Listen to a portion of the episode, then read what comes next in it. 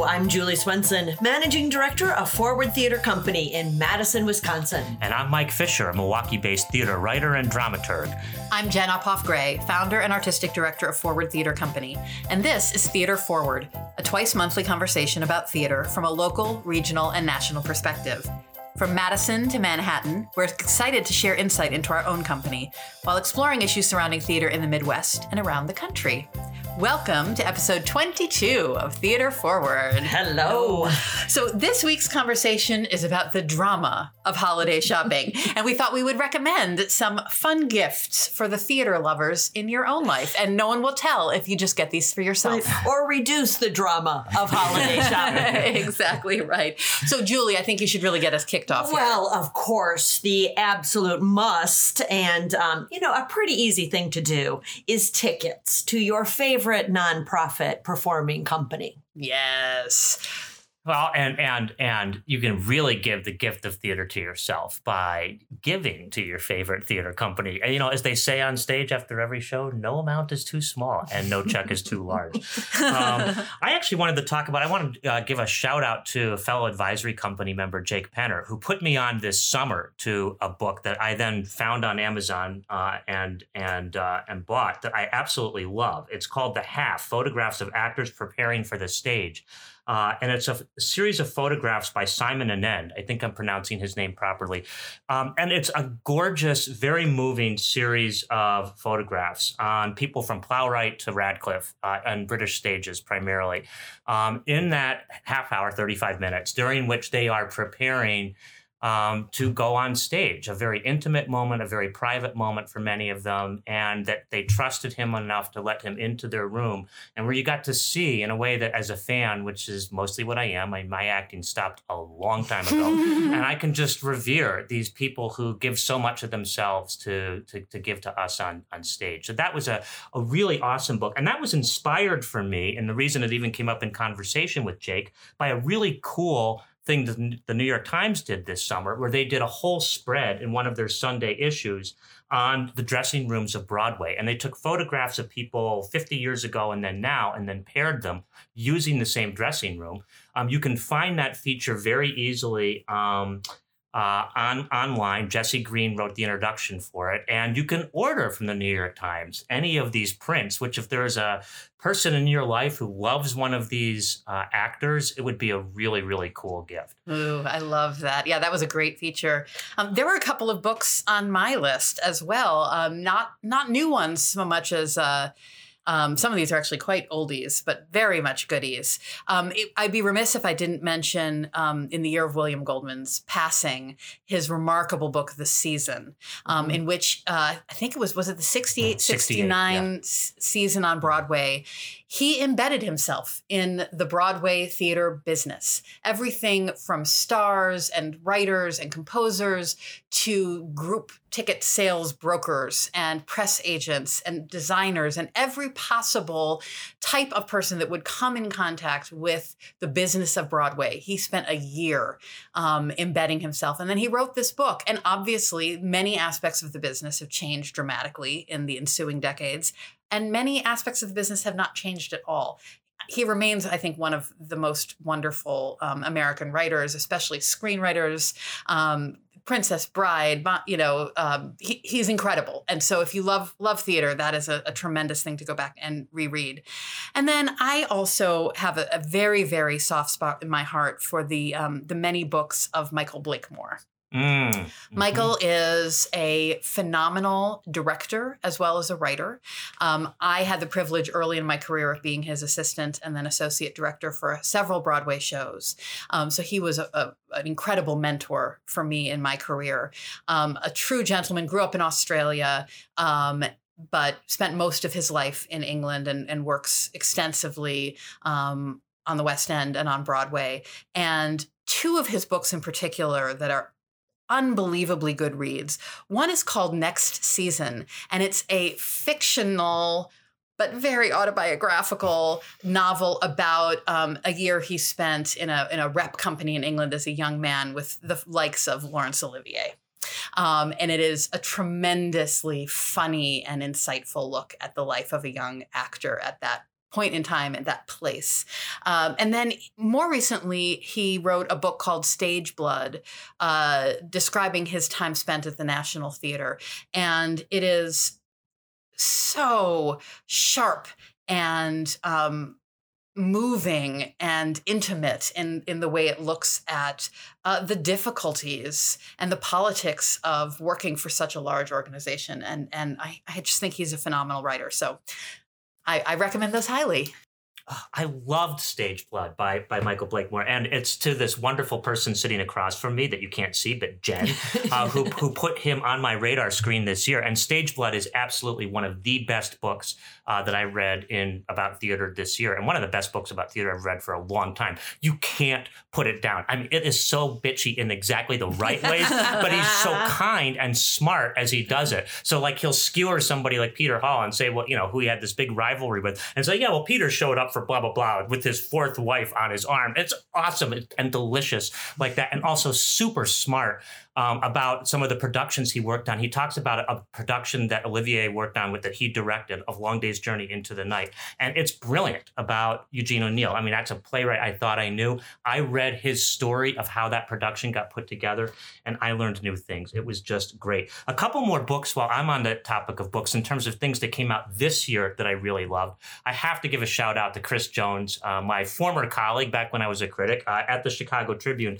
whose book Rise Up Broadway and American Society from Angels in America to Hamilton is a nice short, like 300, 250, 300 page read where he's got little chapters that he, where he picks plays like Angels or um, like The Lion King um, or, or, you know, Bloody Bloody Andrew Jackson and ties them to pivotal moments in American society and in changes within the American musical. And what's great about Chris isn't just that he's so smart, but that he comes in with things that sort of cut against the grain. So, like what the things he has to say about American Idiot, for example, which he really, really liked, are super smart and, and really wonderful. That's just a fun read. And then another one, which I will not talk about a lot because I mentioned it in a prior podcast, but Mark Larson did a Studs Terkel type oral history of Chicago theater called Ensemble, which is just a delight. If you have any connection to any one of the million people who have passed through the Chicago theater, many of them on their way to bigger and better things elsewhere, um, this is a great, great book um, to, to give somebody at Christmas or over the holidays. And I'm going to veer away just a second uh, away from books and the magazine that, of course, is our national national theater magazine is American Theater Magazine. Um, it's by the fine people at uh, Theater Communications Group, and it's monthly pub- publication and doesn't just uh, chronicle theater on the coast. is all over. Um, r- current events, things we need to know now. Every other month is a full script um, of the the newest, brightest things that are going on, and it's really a way to keep your finger on the pulse of what's happening in this country. I love it. I we read it every every month when We that sure issue do. shows up at, at our office. Um, I had a couple of fun um, gift ideas that aren't things to read, um, but uh, two that I think are really um, cool for different reasons. One, there's a, a, a website called scenerybags.com.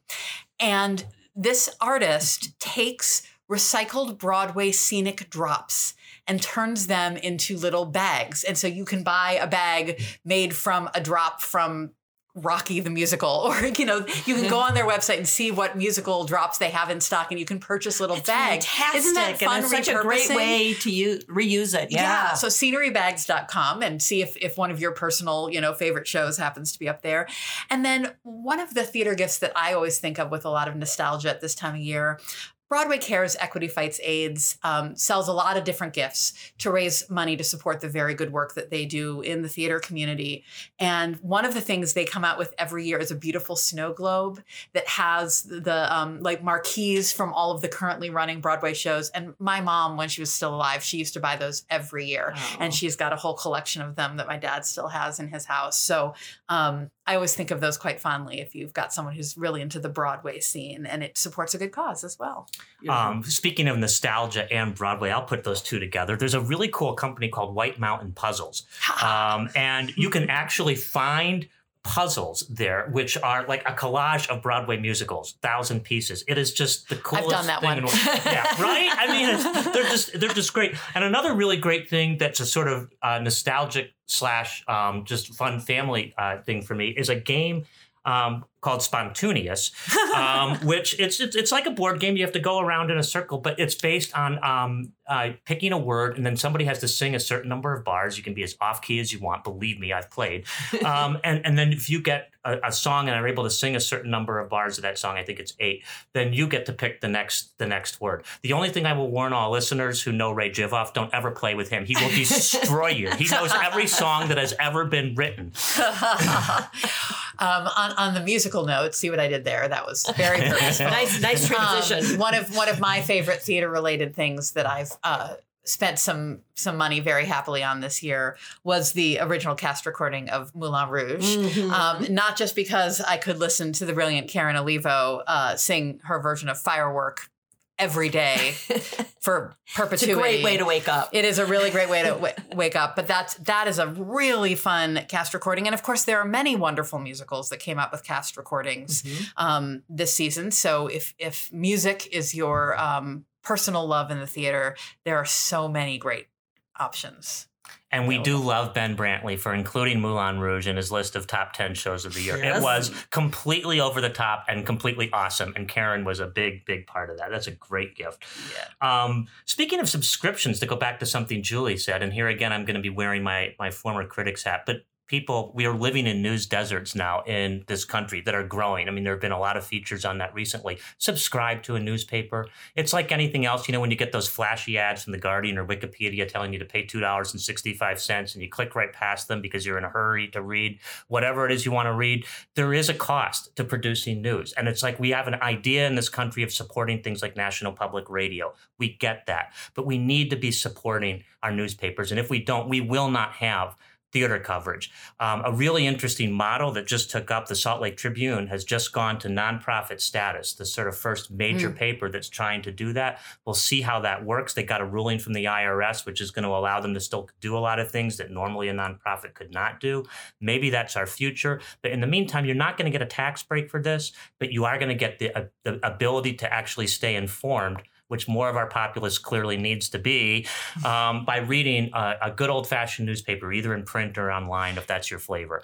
Yeah, and if you're if you're local to us here in the Madison area, um, our our colleagues and friends over at the Capital Times this year introduced um, a new membership option. You can still get their paper for free. You can go online to their website, but they now are promoting uh, an annual membership where you pay a, a very modest fee um, to support this local journalism that's so critical. And I will say they're one of the few outlets in our area that is really making a point of investing in arts coverage, Yep. and that is obviously you know self-interestedly important to us.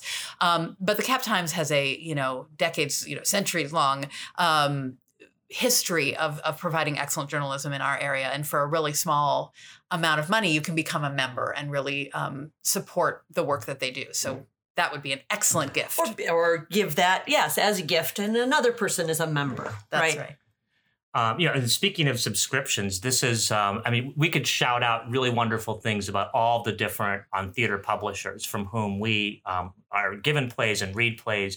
One thing I started subscribing to a few years years ago, which is really cool, is something that Dramatists Play Service um, does, where every quarter they send you a box of plays um, for a really ridiculously cheap price given what you're getting. And it's a mix of, it's a few older things. I mean, I've even gotten an Arthur Miller, uh, lesser known Arthur Miller in one of these boxes, but a lot of really new stuff. And if so, as you look into the new year, being up on a lot of what's happening with the very, very exciting writing that's being done right now in American theater, uh, and a lot of it being done by women um, and people of color. This is a way for me that I've been exposed to some new voices that I wouldn't have otherwise known about. And it's really cool to get this box of plays in your mailbox once every That quarter. great. well we hope that this uh, conversation has been at least a little bit helpful in your your holiday shopping and maybe you found some wonderful things for yourself um, while you were listening. And uh, we will reiterate that all of you listening to us here are our gift and thank you very much um, for doing that. We'll say that that's it for this episode of theater forward a conversation about theater in wisconsin the midwest and america Thank you for joining us. I'm Jen Uphoff Gray. I'm Julie Swenson. And I'm Mike Fisher. Our podcast is produced by Scott Hayden, and you can follow us or share your thoughts on Facebook, Twitter, and Instagram. You can also send us an email at theaterforward at forwardtheater.com. That's E R and E R. and if you enjoy this podcast, don't forget to subscribe to us on Apple Podcasts or wherever you might tune in. And be sure to leave a review. We're so grateful to have you listening, and we will be back soon for another Theater Forward conversation. Happy holidays.